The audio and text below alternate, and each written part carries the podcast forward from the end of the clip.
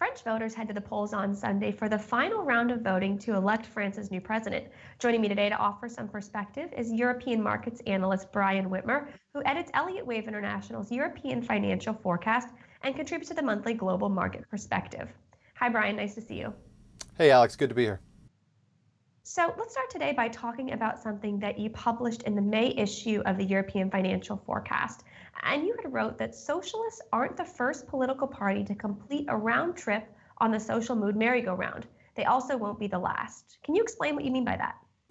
Yeah, well, what I'm referring to is this really fascinating election in France. And, you know, with everyone watching the race between Le Pen and Macron, um, you know, the far right versus the centrist newcomer. I think what's more interesting is really the full scale implosion of the Socialist Party, right? This is the party that has dominated French politics for 40 years.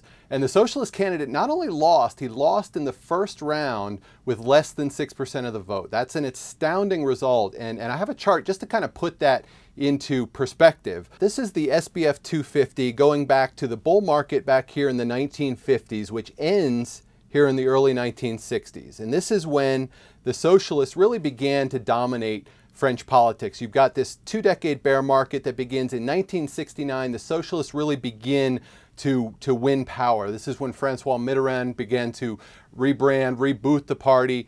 Um, and in 1981, Mitterrand goes on to win the presidency. He holds office for 14 years, and the Socialist Party really dominates French politics ever since. Since 1969, it's either been the ruling party or the largest opposition party. And all of that, of course, ended last month. We've got another two decade bear market, at least a sideways trend here. Stocks have gone really made no progress in, in 17 years, and the socialists lose power. So that's what I mean by this sort of merry-go-round in, in social mood. You've got a bull market, or you've got have a bear market that, that brings a new party into power. Then you've got a bull market that keeps them in power, and another bear market that takes that power away. And we'll see on Sunday uh, who that power goes to. Now let's move on to another major financial center, London. Uh, last month, the UK called for a snap election, and you argue that that did not make a difference to the FTSE. Why is that, and what are you looking for overall? Right. Well, the FTSE did happen to fall on the day that Theresa May called for that snap election.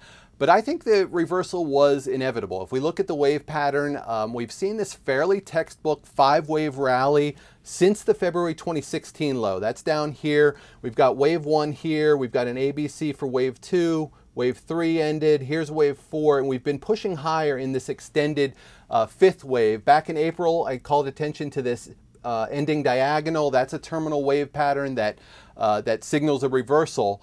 Um, and we've seen that reversal. I think the other interesting uh, uh, confirming evidence is the is the DSI, the Daily Sentiment Index. That's a survey of futures traders. Um, if we look here, it followed a fairly typical profile. We see extreme pessimism at the lows in February. These are DSI readings in the single digits.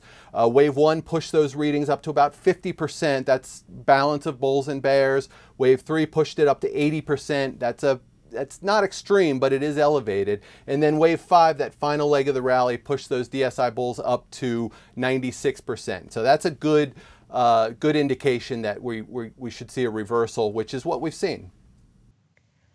Now, whether it be the German election coming up this year or the importance of Germany to both European markets and global markets in general, I thought it'd be good to talk about Germany a little bit today. Now, you recently made the observations about the sentiment in the DAX. So, what are you looking for? Yeah, Germany is always a critical market to watch just because of its impact on, on global markets. We've, we've been tracking, again, a five-wave rise since uh, the March 2009 low. And if we take a look at that chart, here's the March 09 low, and we've got a, another fairly textbook five-wave rise, wave one, here's wave two, wave three ended here, wave four, and this rally now is the fifth and final wave uh, that has pushed the market to new highs. Again, what I think is more interesting is how sentiment has behaved. If we look at these lower two graphs here, these are uh, investor expectations from uh, Sentix behavioral indexes. We've got individual investors on the top and we've got institutional investors on the bottom. By the way, if you want to if you want to look at what sentiment looks like at a major low in the market, take a look at March 09. This is when these indexes uh, fell, fell negative. this really shows the, the pessimistic sentiment that occurs at a major low in the market. They pushed higher almost immediately. We had in 2010, 2011, um, highs in this index, and they treaded water for, for the past four or five years until this year. In 2017, these indexes started creeping higher again, and right now, we're at near record extremes in in investor expectations, both from individual investors and from institutional investors. So again, I think this is confirming evidence. Nothing says that a top is imminent, but I think uh, these indexes definitely say that we're in the latter stages of this rally. Brian, always great to talk with you. Thanks for joining me today. Hey, thanks, Alex.